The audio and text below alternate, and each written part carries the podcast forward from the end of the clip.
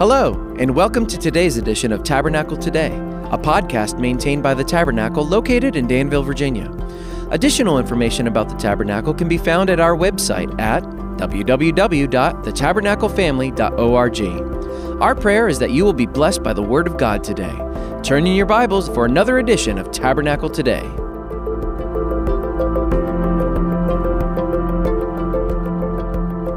Well, good morning. Hope you had plenty of Thanksgiving turkey.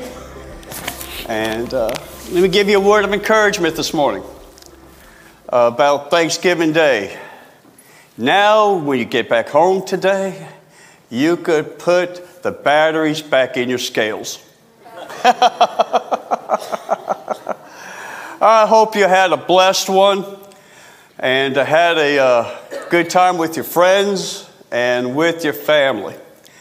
And uh, I love Thanksgiving because to me, this is the open door to the holiday season, you know. And while I'm thinking about it, let me give you uh, a bit of advice, like I tell, tell my people at Sharon Baptist. I said, one, we get into the holiday season, do yourself a favor, relax, enjoy the season, okay? Don't get so wrapped up with having to worry about going to Walmart or Target and having to get this toy and that toy. I got to get this, I got to get that. Relax, okay? Don't get bent out of shape because I know at this, this time of the season, with all the stuff that is going on, you know, with the uh, embargoes and, you know, ships being off in the sea and people not able to get their toys, don't worry about the small stuff. If you don't buy it, you still got the money in your pocket. Amen? it is good to be, uh, I say, back home. And you say, Ray, why do you say that? Because it was here, April 8th, 73, I got saved. Right here at that second pew. Okay. Then I remember my call to the ministry came from right here, that second pew. And so coming back to the tabernacle is like coming back home. And I had a chance to meet a lot of older friends who I haven't seen in years. But uh, rest assured, uh, I've never forgot you. Okay? I have never forgot you. So as we go into the season of Christmas, remember, it's Christ, not happy holidays. And so when people come to you and they say happy holidays, here's how I want you to respond Merry Christmas. Say that with me. Merry Christmas. One more time. Merry Christmas. So, what are you going to say? Amen. Amen on that. Okay. This morning I want to bring a message and it's found in Psalms 137. So this morning, I want you to take your Bibles and turn with me to Psalms 137 this morning. Psalms 137. I just got through preaching through the entire book of Psalms at Sharon Baptist this year. And uh, when I brought this message a few weeks back there, uh, the people really enjoyed what I had to say. And I said, Well, it wasn't because I said it, was because it's the truth of God's word. Amen? Let me tell you something. We're living in a day and time when this book that we hold in our hand, that we say we love and cherish, is being trashed. It really is. I mean, I was listening to the new uh, TV program the other day and uh, just flipping through the channels, and they were talking about the Bible. And after listening to about two minutes of it, I said, That's all I want to hear. God's word is either true or it's not. Amen? Amen? Now, let me say this also. In Psalms 137 this morning, we are seeing probably the psalm that's the most saddest in the Bible. Now, you see, the book of Psalms is a hymn book, it's the Old Testament hymn book.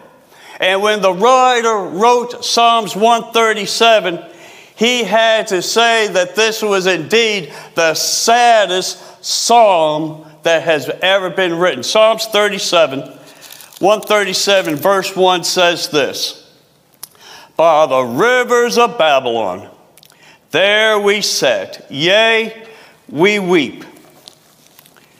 When we remembered Zion, we hung, we hung our harps upon the willows in the midst of it.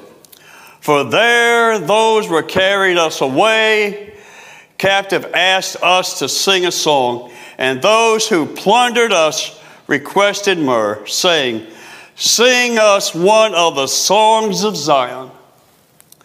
And how shall we sing the Lord's song in a strange land? Lest I forget you, O Jerusalem, let my right hand forget its skills. If I do not remember you, let my tongue cling to the roof of my mouth if I do not exalt Jerusalem above my chief joy. Remember, O Lord, against the sons of Edom, the day of Jerusalem, who said, Raise it, raise it to its very foundation. O daughter of Babylon, who are to be destroyed. Happy the one who repays you as you have served us. Happy the one who takes and dashes your little one against the rocks. Let's pray. Heavenly Father, I ask this morning that we take your word. May we bless the hearts of your people today. Lord, may we have ears to hear and hearts to understand and to respond to all that you want to do in our lives. I ask this in Jesus' name. Amen. Psalms 137 is a psalm written by a POW. Not necessarily a prisoner of war, even though the children of Israel were prisoners of war to the Babylonians, but these people were a prisoner of want. They were a prisoner of want. They knew what it was like to be in Jerusalem and know what it was like to be in Zion. They knew what it was like this morning to be in a place where God was blessing their lives. But now we got a problem here. Instead of knowing the blessings of God, the children of Israel were now understanding what it is to have burdens in their life. They went from the place of Jerusalem, which is the city of peace, to Babylon, which is the country of confusion. This morning I realized today there's two types of people in our sanctuary this morning, possibly three. The first group of people who are here this morning are those who are saved and living your lives in the will of God. And to that I say, Praise the Lord. The second group that, are, that is in here, whether you're young or old, makes no difference. You're saved this morning, but you're backslidden. You come to church, you got on your smiley face, you shaking people's hands, but your heart is as cold as the rock of Gibraltar. So let me ask you a question this morning. If that's your situation today, what are you going to do about it? What are you going to do about it? You know, the children of Israel, had had to learn a hard lesson, folks. And the lesson is this when you walk away from God, you're in trouble. When you walk away from God, there is a price to be paid. But you say, well, did God forgive David for his sin with Bathsheba and the murder of Uriah? You bet he did. Did he have the joy of salvation restored unto him? Yes, he did. And praise God for that, Psalms 51. But the scripture also says, because of his sin, because of his disobedience to God, being at the wrong place at the wrong time with the wrong person, the sword never left their house. For some of you here this morning, the sword is still at your house. Or I might not know about it. Joey might not know about it. Eddie might not know about it. Maybe David might not know about it. But I want to tell you something this morning. I love you enough to tell you the truth. Be not deceived, folks. God is not mocked, and he will not be mocked. Whatsoever a man soweth, that shall he also reap. He that soweth to the flesh will of the flesh reap corruption. But he that soweth to the Spirit will of the Spirit reap life everlasting. Amen? Yes, my friend. Listen, when you come to Babylon, three things happen every time. When you come to Babylon, you're coming to a place of barrenness. When you come to Babylon this morning, you're coming to a place of bitterness. When you come to Babylon this morning, you're coming to the place of brokenness, folks. Babylon, my friend, is not a place you want to be. You see, the only people who are happy in Babylon are Babylonians. The only people who are happy in Babylon are Babylonians. You say, Ray, what does that mean? If you are living your life out of the will of God this morning, I got news for you. You're not going to be happy. You know, I know people, unsaved people, are miserable people. But I was going to tell you something. The most miserable people in the world are Christians who are living their lives out of His will. You know, the Bible makes it clear, the Bible makes it clear that you can know what it is to have the joy of the Lord in your heart and keep it you can have it. See, Babylon is always a picture of sin, it's a picture of the world. It's a picture of iniquity. It's a picture of idolatry. It is a picture of immorality. Folks, that's Babylon this morning. That's Babylon this morning. It is a picture of confusion. Notice with me in verse 1 this morning. Notice with me in verse 1 this morning. Notice what it says By the rivers of Babylon we sat down, yea, we wept. Only a Christian can understand that statement. Oh, the world is out here this morning. They're having their good time. They're doing their thing. But and they think that because they've got that beer in their hand, that cigarette in their mouth, or whatever they're doing, that they're happy. Folks, let me tell you something. They're not happy. They're just existing. I know plenty of people who are existing. I know plenty of Christians who are not happy this morning. I was making a visit to a family this past week, and I've uh, been dealing with this family now for a good while. And he said, Ray, how about coming and have a seat? I need to talk to you. I said, okay he was sharing me with all the problems, Joey, that he was having. And I knew he was having these problems before I got there. And he said, My life is a living hell. So what he told me, he said, Ray, my life is a living hell. My family has fallen apart. My life is a wreck. I am not happy. I called that dear brother by name. I said, Okay, now what are you going to do about it? What are you going to do about it? You don't have to stay in Babylon unless you choose to stay in Babylon. Now, listen to me this morning. Listen to me this morning.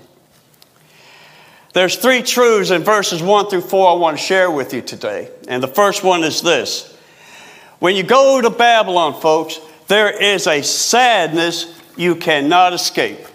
There is a sadness you cannot escape. Oh, listen, they knew what it was to go through the dark, dark clouds of depression. They knew what it was to be eclipsed from the sunshine of joy. They knew what it was to realize that, hey, the joy in my heart, the brightness in my life is gone. But you say, Ray, why were they sad this morning? The children of Israel were sad for two reasons. First of all, they were sad because they had misery in their heart. Notice verse 1 where it says, By the rivers of Babylon there we sat, and yea, we wept. The very first day they moved from Jerusalem to Babylon, they were never happy. They could never make themselves feel at home. You know why they couldn't feel at home? Because they were out of place. They were out of place. And let me tell you something, uh, dear church family. When you live your life out of the will of God. Okay. You will never be happy. I remember visiting a lady, dear lady, attended this church right here. Some of you older people, if I call her name, you know who I was talking about, so I'm not going to do it. She came here. She taught Sunday school here, Joey. She was a faithful Sunday school teacher here and at the old tabernacle. But she walked away from the Lord. Okay? And she said, Ray, I want to tell you something. I am the most miserable person in Danville, Virginia. And I called up by name. I said, You know what? You're exactly right. You're exactly right. Because when you taste Jesus, the flavors of the world will not satisfy you. It can't satisfy you, folks. It can't satisfy. See, that's the difference between saved people and unsaved is an unsaved person can go to Babylon and feel right at home. A saved person could go to Babylon and be totally out of place. It's almost like being a fish out of water. That's the difference between a saved person and an unsaved person. A saved person who's walked with Jesus, who knows Jesus, and been in fellowship with Jesus, and who is now out of fellowship with Jesus, has nothing to celebrate this morning. Nothing to celebrate this morning. But I hear you say, Ray, would God allow me as an individual to go to Babylon? You bet He will. Young person, let me tell you something. Listen and listen carefully this morning to me, okay? I was young at one time too, and man, all of us at one time were young. Temptation is still the same, things don't change.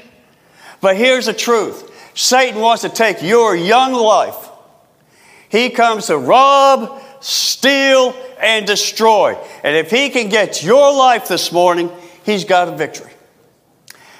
Don't give Satan the victory. You don't have to. You could be like Daniel when he was young. He walked with the Lord, he was faithful to the Lord. Dare to be a Daniel this morning. Dare to be a Daniel this morning. Yes, look, Jeremiah chapter 25, verses 1 through 11 is an interesting passage of Scripture. Because in that passage of Scripture, the first 11 verses, God gave the children of Israel three things He gave them land, He gave them law, and He gave them a Lord. Okay. So what happened in chapter 25 of Jeremiah? Well, this is what the children of Israel did. They had the land and they defiled it. They defiled the land.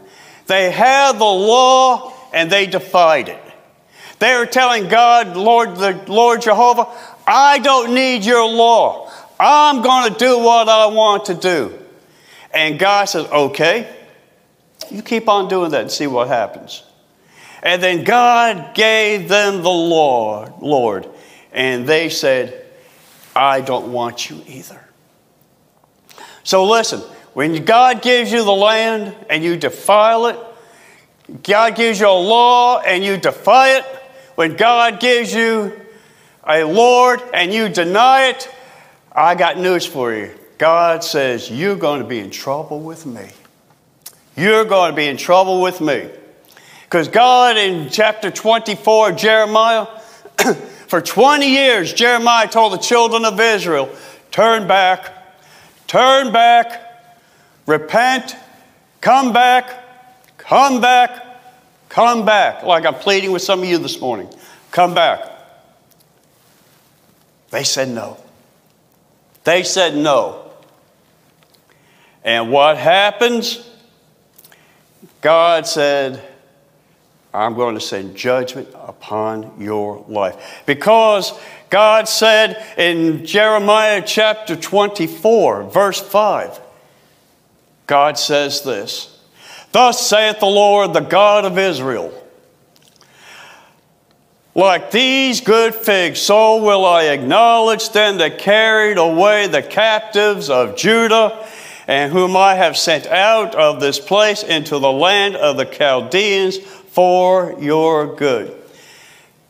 Folks, you remember what Harry Truman said? Speak softly, but carry a big stick. Okay.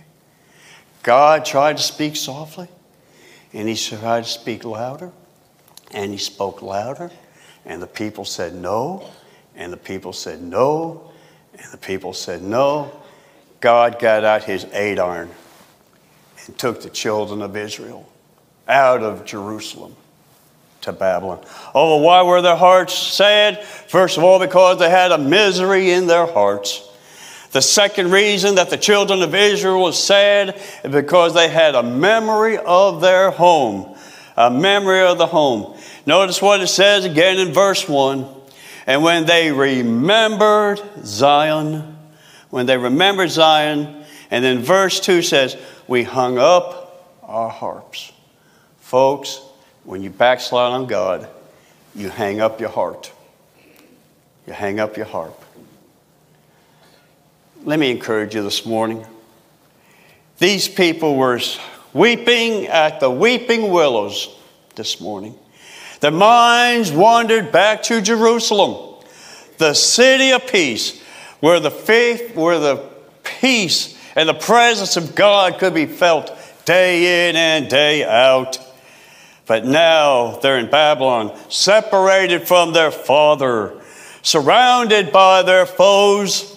They were saddened by their failures, and they were shackled by their fears. That's what happens, folks, when you go to Babylon. You know, I'll tell you something. There's nothing worse than a Christian who's out of fellowship with God.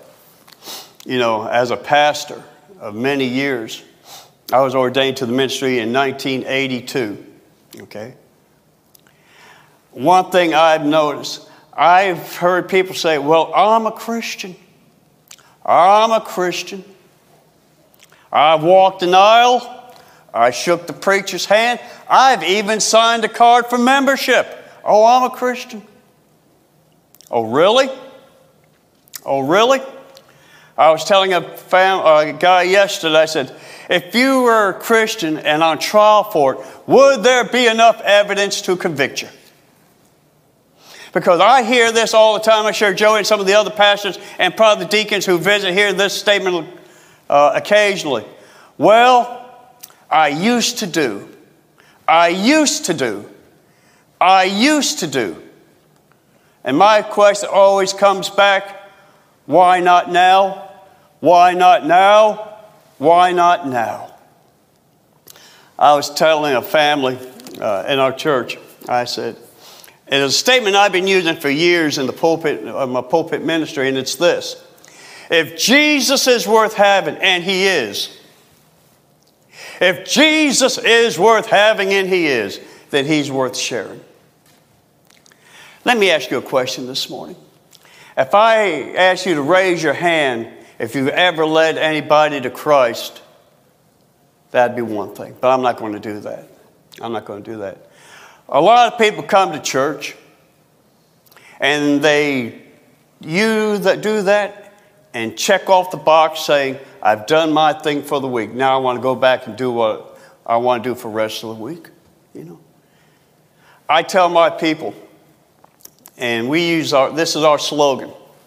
I said, you come to worship. You come into the sanctuary to worship. And then you leave to serve. You come into this church to worship. Hey, did you come to church this morning to worship? Or did you just come to church to meet your friends first? Did you prepare your heart to come in for the Word of God? Or were you so busy that you didn't have an opportunity? Here's the truth, folks 80%, Joe, this is true. 80% of all men who attend our Southern Baptist churches, okay, 80% of them, the only time they read their Bible is when the pastor's in the pulpit or in a Sunday school class. The other times it stays on the, book, uh, stays on the bookshelf or on the coffee table till the next time they go to church. Are you like that this morning? If, if you're like that this morning, you're in Babylon. If you don't have no hunger for God's word and prayer and the disciplines of the Christian life, you're in Babylon. Now, my question is, what are you going to do about it? See, the church is more than a building, folks. It's a body. It's a body. You know, I've seen people who say, Well, I used to come to church, but I don't anymore. One lady told me two weeks ago, said, I've been coming to church for years, but I don't feel like coming back. I mean, this COVID is, is uh, was their excuse. And I told him, I said, called her, called her by name, I said, answer me something as your pastor. I want to know something because I don't get it. I hope I never get it. You can go to Walmart, you go to the gas station, you can go to the restaurants. But you can't tell me you can't give, one, uh, give God one hour on Sunday morning. I don't buy that for one minute. You're backslidden. Or the case might be, you're not even saved at all. That's what I told her. 1 John 2 19 says this, folks. 1 John 2 19. Turn with me there for a minute. 1 John 2:19. You ought to circle this in your Bible if you never have. Why is it that people don't come to church anymore? Here's the simple answer. Here's the simple answer. 1 John 2:19 says this, "For they went out from us." Okay? Put it in the context of COVID here for a few minutes.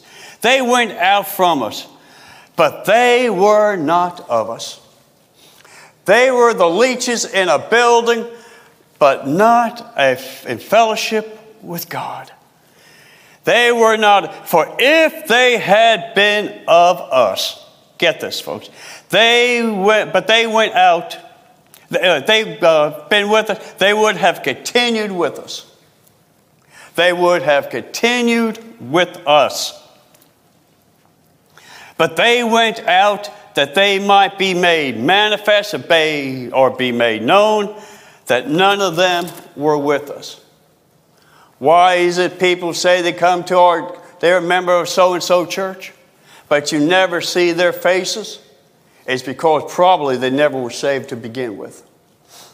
You know, the church is full of spiritual leeches. You know what they are, don't you? They're those, they're the people that attach to the skin. Okay? They're part of the skin, but not part of the body.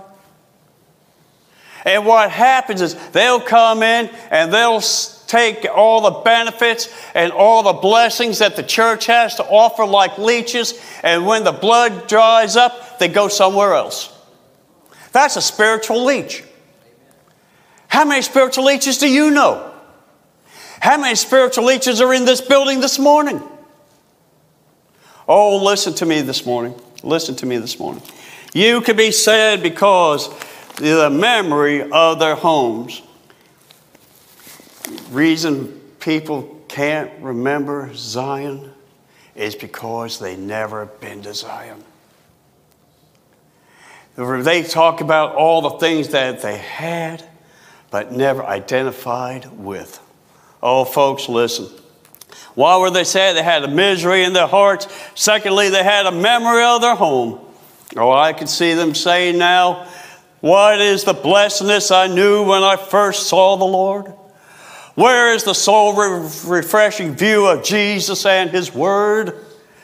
What peaceful hours I once enjoyed, how sweet their memories still.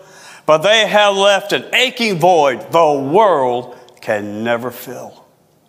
Oh, my friend, remember something. There's a sadness they could not uh, escape. Secondly, notice verse 3 there's a sarcasm they could not endure. Notice what it says. For, though, for there they for there those who carried us away captive among uh, asked us of a song, and those who plundereth us requested myrrh, saying, Sing us one of the songs of Zion. Oh, listen to me this morning. Listen to me this morning, folks. Sin does, does not bring slavery, sin brings shame. Sin brings shame. You know, as long as you're standing and walking with the Lord, the world's going to leave you alone. But when you fall flat on your face, and we've had, quote, Christian celebrities do that, and next thing you know, they become the fodder for the nighttime TV comedians, making a joke of their fall. I don't care whether it was Jimmy Swaggart, Jim Bakker, or whoever. It could be you for all that means. You don't want to be at the point where sin brings slavery to your life. That one cigarette will bring slavery to your life. That one open can of beer will bring slavery to your life. I love my telephone. I love my telephone. It's part of my job. I've got to have it like many of us do. But you know, that it could be the most dangerous thing, young man, young woman, that you could have in your possession.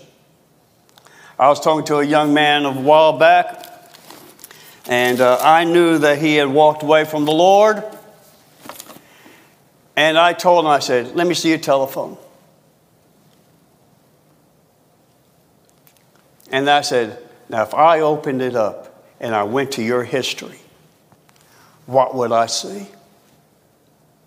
The lures of the world are big, folks. I don't care whether you're 7, 17, or 77. The allurement of the world is out there. You have to fight the world, the flesh, and the devil. I don't care how old you are, brother. It's still true. It is still true. But listen, let me tell you what Jesus said. In John 15, 19, he said, If you were of the world, the world would love its own, but because you are not of the world, but I have chosen you out of the world, therefore the world hates you. I like what Chuck Swindoll said in one of his commentaries. This is what he said about Christians who fall.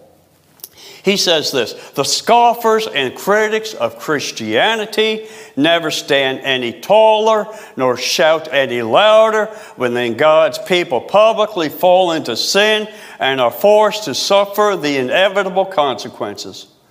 All Satan's hosts dance with glee when believers compromise, play with fire, and then get burned.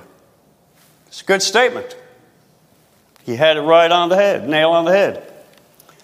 You know, when I think of that statement, I think of the first Christian superstar. Did you know that there was one? There is. He's found in Judges chapter 16. His name is Samson. And we all know the story of Samson. We've heard it in Sunday school classes, we've heard it in the pulpit. But here's the truth about Samson, folks. Here's the truth about Samson. You know, if you're not careful, be just like him and fall. Be just like him and fall. He tripped over his own sin. And then because of that, he had his eyes plucked out. They bound him and made him do work of that of a woman.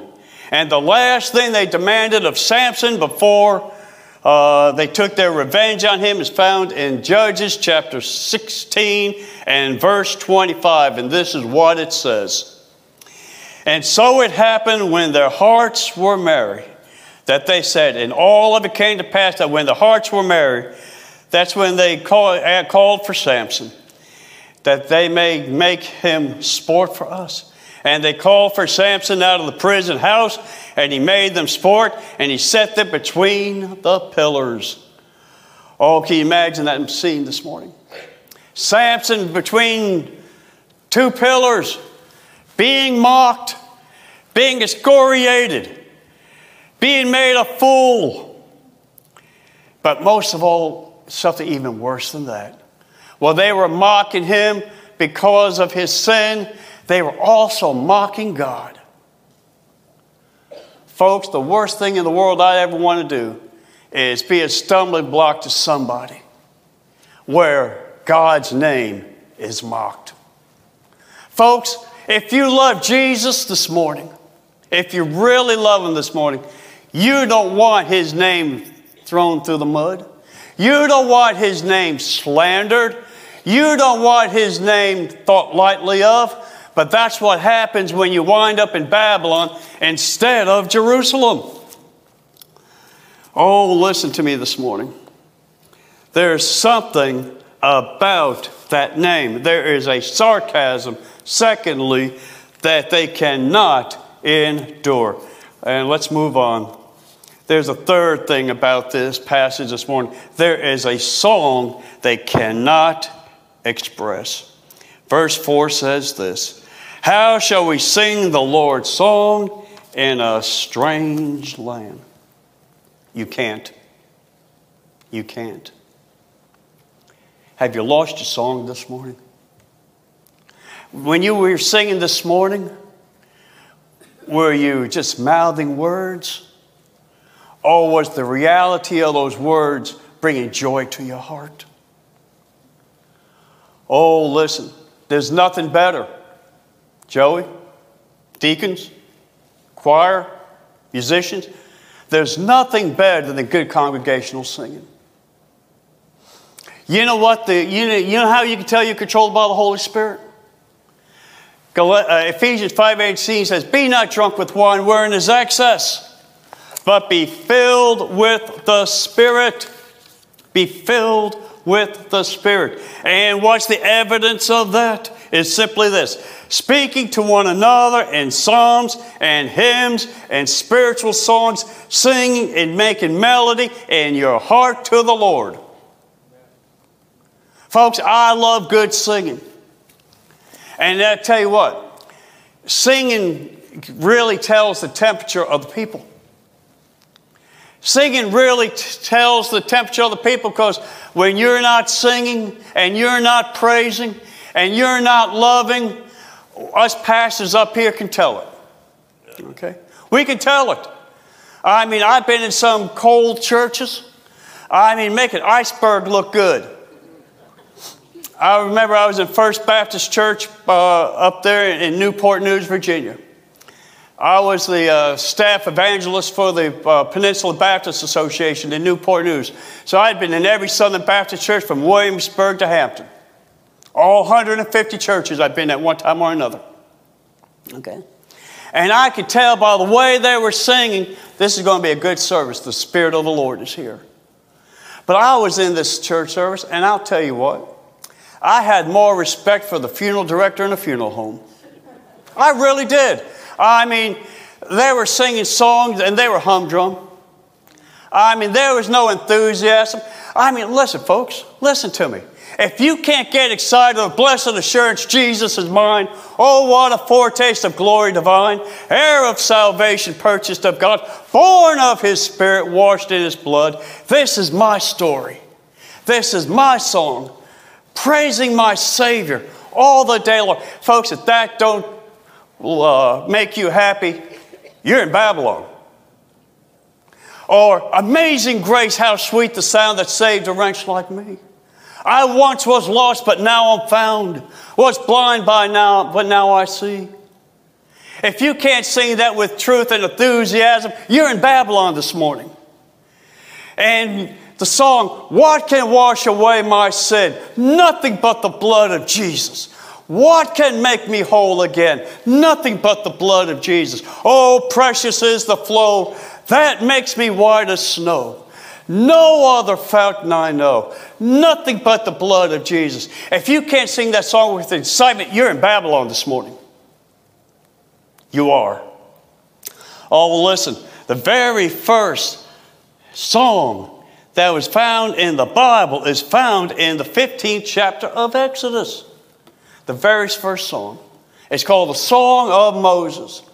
You know that story in the 15th chapter where God allowed the children of Israel, children of Israel, children of Israel go across the Red Sea, and God destroyed the Egyptians behind them. They had a song of deliverance, folks. They had a song of joy. Why? God came through again. God came through again. Oh, listen. Isaiah chapter 30, verse 29 says this Ye shall have a song as in the night, when a holy solemn is kept in gladness of heart. So when one goeth out with a pipe to come to the mountain of the Lord, to the mighty one of Israel. You know, I heard people say, you know, I lost my song. I've lost my song. But let me tell you three things that cannot take away your song, folks. Three things this morning that will not take away your song. Sorrow will not take away your song. Some of you have been in some of the darkest valleys of your life, and you could testify to the goodness and the grace of God. You could testify to the peace of God. In the midst of the tears, you still got your song. So we know sorrow cannot take away your song. Suffering cannot take away your song. Some of the greatest uh, events in the Bible is found in the 16th chapter of Acts, where Paul and Silas are in chains. They're cold, they're hungry, don't know whether they're going to die, they're destitute. But in the midst of their suffering, what do they do? They sang a song. They sang a song. So suffering will not take away your song. I'll tell you what, another thing that will not take away your song is that of survival. It won't take away your song. But there's one thing that will take away your song. There's only one thing that will do it every time, and that is called S I N, sin. See, the children of Israel knew what it was to have a song when they were in Jerusalem. Now they're being mocked and they say, hey, give us a song. We want to hear about the songs of Zion. But they can't. They can't because of S I N. See, God didn't, allow, God didn't send the children of Israel to Babylon because of their weakness. No, no. God sent the children of Israel to Babylon because of their wickedness. And when you live in sin and you get away from the Lord, I got news for you. You have lost your soul. There's a great preacher by the name of A.J. Gordon, well known evangelist of, of yesteryear. He was walking down, he was walking down the road and here was a little snotty nosed, barefoot kid coming up, dirty faced. And the little kid had a rusty cage in it, and he had some birds in it. Uh, Evangelist Gordon, A.J. Gordon, saw this kid and he said, What do you have in your, in your uh, cage? He said, I got some birds. He said, I, got, I, I caught them. A.J. Gordon said, Well, what are you going to do with them? What are you going to do with them? He said, Well, I'm going to play with them for a while. And then he, Gordon says, Then what are you going to do with them? He said, I'm going to kill them. He said, Boy, let me buy them from you. He's, the kid said, I don't want, I don't want to sell these. And so A.J. Gordon says, I'll give you $2. Now, back then, $2 could buy you a lot of stuff, more than one pack of bologna. He said, the boy said, No, I'm not going to sell them to you. He said, I insist on it. So A.J. Gordon gave the kid $2, gave the kid the birds, and gave the kid the cage. The kid gave A.J. Gordon the cage. The kid goes off. He's happy. He's got his $2. He can go buy his Milky Way. And uh, as he goes around the corner, A.J. Gordon goes into one of the side alleys, opens up the door, taps the bottom of the cage, And one by one, those little sparrows started flapping their wings. Flapping their wings. And then, as they come out of the cage, A.J. Gordon said, I saw them going up and up the alley, and they were chirping. And then another bird was doing the same thing, and another bird was doing the same thing, and another bird was doing the same thing until they were all gone. A.J. Gordon said, if that's not a perfect example of them chirping, redeemed, redeemed, redeemed, I don't know what is. Folks, let me ask you this morning. Let me ask you this morning. Where are you living today? Where are you living? I'm not talking about your physical address this morning. No, no. Where are you living spiritually? Are you living in Jerusalem, at the, in the city of peace, or are you living in Babylon, the state of confusion? Folks, I said it a few minutes ago in my introduction. There's three kinds of people, two, two types of people, maybe three this morning. If you're saved and you're walking with God, praise the Lord. If you're saved and you're walking at a guilty distance, do something about it today. I was talking to, uh, at a funeral this past week, uh, other than Becky Hales. And for me, this past year was a year of funerals. Literally, a year of funerals. When you conduct nine funerals in five months, that's a lot of funerals for a pastor. Okay? But I was, I was telling, telling the people, I said, listen, if you're backslidden, you don't have to stay that way. I told told the person who I was talking, I said, you know what? I would not be in your shoes for a million dollars. The guy said, I'm living in hell. I said, I wouldn't be in your shoes for no amount of money. Because if I die backslidden, I'm going to see Jesus. And then what are you going to do? Then what are you going to do?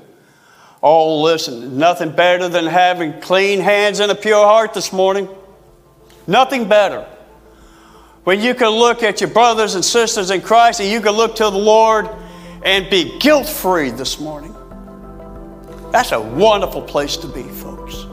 That's a wonderful place to be. Well, The scripture says that they could not sing the song in a foreign land. But I'll tell you what, this morning, I want you to get the harp off the wall and tune up your heart.